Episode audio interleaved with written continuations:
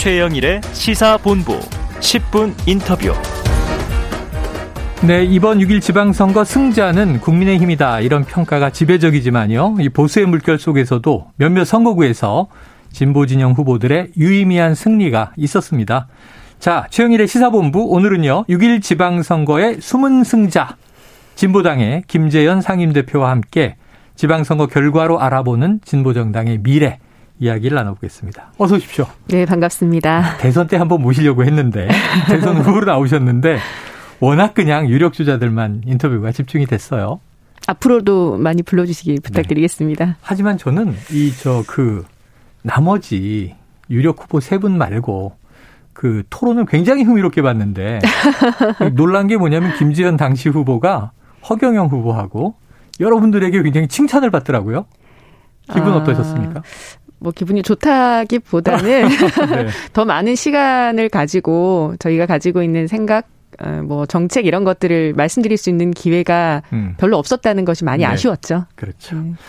자, 6일 지방선거에서 21명의 당선인을 배출했습니다. 그래서 예상외의 승자다. 이런 평가가 많이 보도되진 않았지만 나왔는데 소감과 결과 어떠세요? 아, 그게 이제 그동안 언론에서 진보당을 좀처럼 보실 수 없다 보니까, 음. 어, 이런 당이 있었네? 어, 이런 당이 거대 양당 다음으로 많은 당선자를 냈네? 좀 네. 의외다 이런 평가 하시는 것 같은데요. 음. 아, 사실 이제 거대 양당의 틈바구니에서 저희가 원외 정당으로서 무척 힘든 선거를 치른 것은 네네. 사실이고. 예, 그러다 보니까 178명의 후보가 출마를 해서 음. 아 정말 좋은 후보들이 많이 낙선을 한 거죠. 아, 네, 그렇게 보면 만족한다, 뭐 어, 잘된 결과다 이렇게만 얘기하기는 좀 어려운데요. 네. 그럼에도 불구하고 지역에서부터 그간 오랜 시간 동안 갈고 닦은 후보들의 실력을 네. 일을 하는 발휘할 수 있는 그런 기회를 음. 얻을 수 있었다는 것에는 분명히 감사를 드려야 할 것 같고 네. 이것을 진보 정치 도약을 위한 작은 발판으로 삼아야겠다라는 생각입니다. 네. 히딩크 감독 같으시네요. 나는 아직 배가 고프다. 이런 느낌입니다. 아, 매우 고픕니다. 매우 고프다. 자, 이에 반해 또 진보정당으로 분류되는 정의당. 아까 일부에서 저희가 잠깐 소식을 다뤘는데요.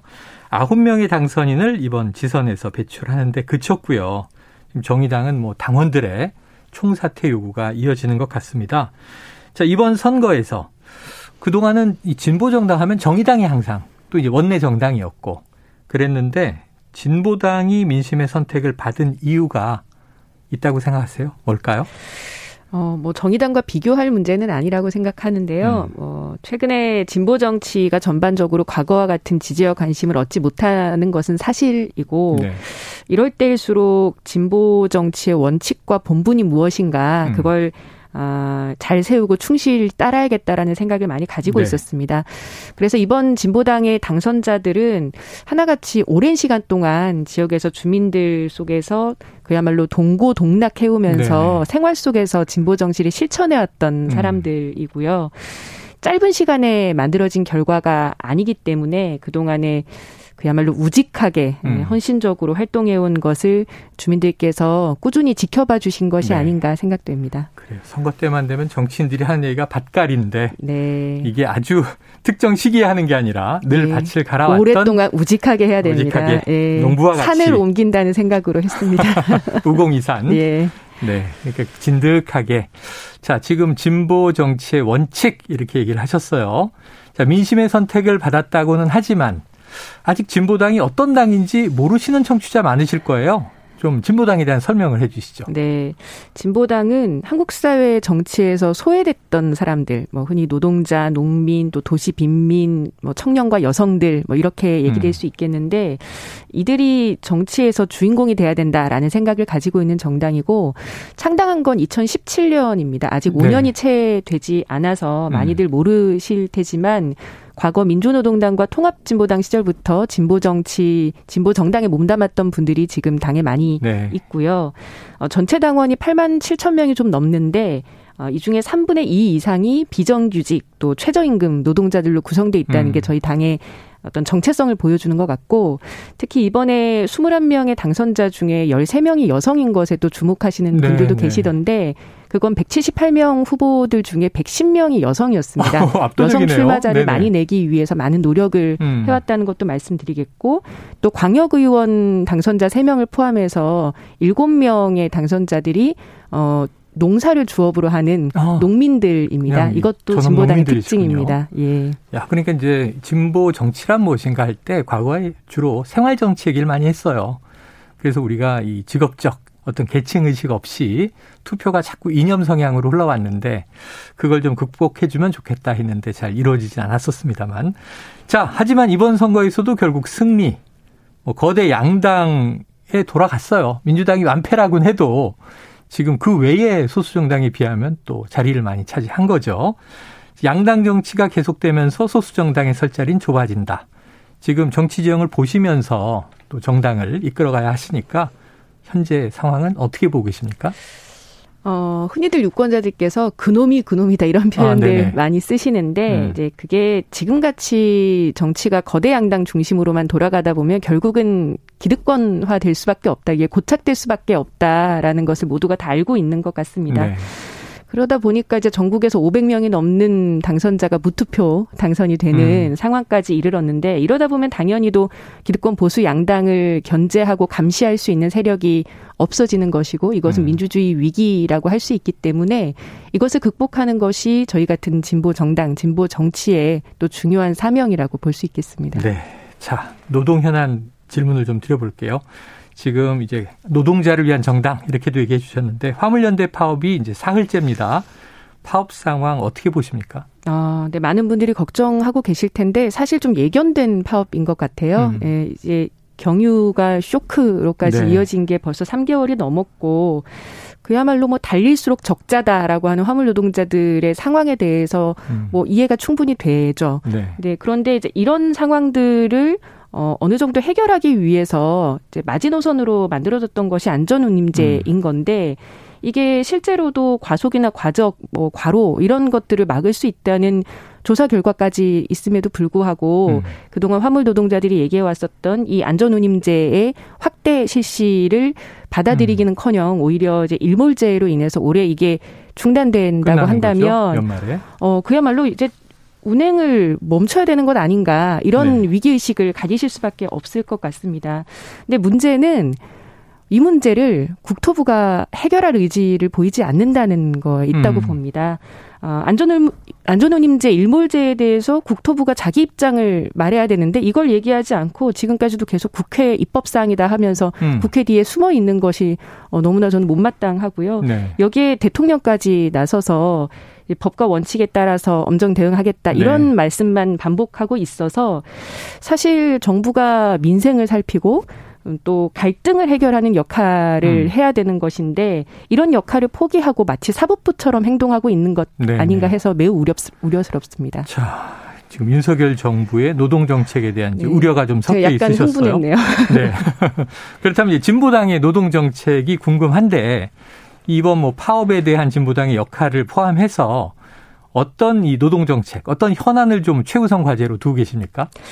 일단 이제 이렇게 노동자들이 파업을 하는 것은 헌법이 보장되는 권리이죠. 음. 그래서 이 권리를 제대로 보장한다는 것이 그 나라 민주주의의 수준 또이 음. 어떤 정치적 선진성을 보여준다고 생각을 합니다.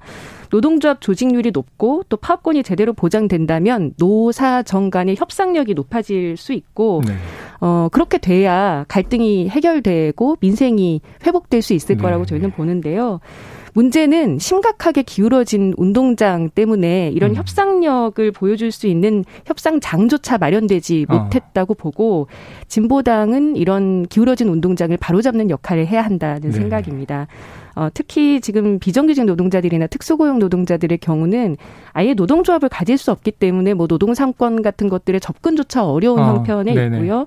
이런 어, 사각지대에 있는 노동자들까지도 노동상권을 제대로 보장받을 수 있게 하고 음. 또 열악한 처우를 개선할 수 있게 하는 데서 진보당이 항상 노동자들 편에 서서 함께 목소리 내고 네. 싸우겠다는 의지를 가지고 있습니다. 그 노동 영역이 좀, 좀 복잡해지는 것 같아요. 왜냐하면 화물 기사 그럼 노동자인데 네. 또 화물 차주 이렇게 네. 부르면 사업자가 되니까 복잡한데 우리나라 노조 가입률이 한 얼마 정도 돼요 최근에? 어, 민주노총, 한국노총 모두 다 포함해서 한 12% 정도밖에 아, 되지 않고요. 어, 유럽의 정치 선진국들은 20% 넘는 곳들이 많죠. 네. 네. 미국의 오바마 대통령은 노조 가입률이 높아져야 한다. 네. 60% 가야 한다 이런 얘기도 네, 했었는데 그것이 진보당의 생각이기도 합니다. 그래요. 자, 최저임금 지금 최저임금위원회 3차 전원회의가 오늘 열립니다. 마침 쟁점 중 하나가 차등 적용. 이거 대선 때 나왔던 얘기인데 업종별 차등 지급 최저임금 이 적절하다고 보십니까? 지금 고물가 시대가 활짝 열려서 네. 그야말로 월급 빼고는 다 올랐다라고 모두들 말씀하고 계신데 그렇죠? 어 사실 최저임금 1만 원이라고 하는 게 지난 정권의 대선 어, 공약으로 모든 후보들이 얘기했었던 거였는데 네. 지난 정권에서 그것을 달성하지 못한 채로 그렇죠. 여기까지 왔습니다. 이 상황에서 최저임금까지 대폭 인상되지 않는다고 한다면 음.